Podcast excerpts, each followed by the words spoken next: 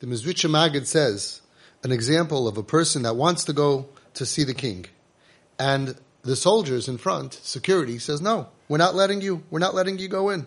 We're not letting you inside. And they're standing before the Sha'ar HaMelech, and they're saying, whatever you want from the king, we can give you. What do you need to go bother the king for? What do you need? We will help you. And you don't have to bother the king.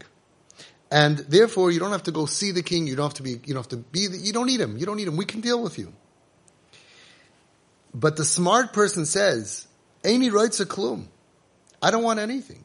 Rak ritzeinenu lirois es malkeinu. Like the Mechilta says. I want only to see the king. That guy, they have to open up all the doors and let him in. Because the only thing he really wants is to be close to God. And there's no other thing that can stop to block him. So a person says, I'm coming Rosh Hashanah, I want money. So this says, we don't have to bother Hashem with that. You don't have to have a relationship with God. We'll take, we'll daven for you the sire of money, we'll take care, write you a check. We want this, we want that, we want the other thing. The point is, what we really want is God. What we really want is to feel Kirva Salikim. We really want to be close to Hashem and to be able to be margish, to feel and to carry that feeling a whole year through the dark days and through through everything, not to lose that relationship. So if we come and we say, I need this, I need this, I need this, okay, maybe you'll get what you need. But our job is to say, I don't need anything. I just need God. I just want you. I want a relationship and a closeness with you, Hashem. I want you in my life.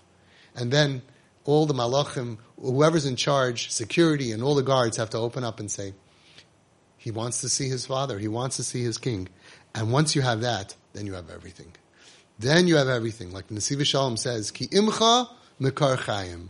When we are with you, Hashem, we are connected to a, a, a the root of all of life. We feel alive. We feel we have purpose. We feel that we're not going through the darkness and sins and problems all alone. As long as we have Hashem in our lives, we have everything. So the focus of Rosh Hashanah, of course we want bnei chayei u'mezonei revichei, we want money, we want children, we want we want all good things and happiness. But the focus is, don't mess up and be focused on the details that we need as humans. Focus on one thing and one thing only. I want you, Hashem. I want you and I need you, Hashem, in my life. I need to feel close to you, to be close to you, and then there's nobody that can block us. Then we get to have a relationship, a deep relationship with Hashem.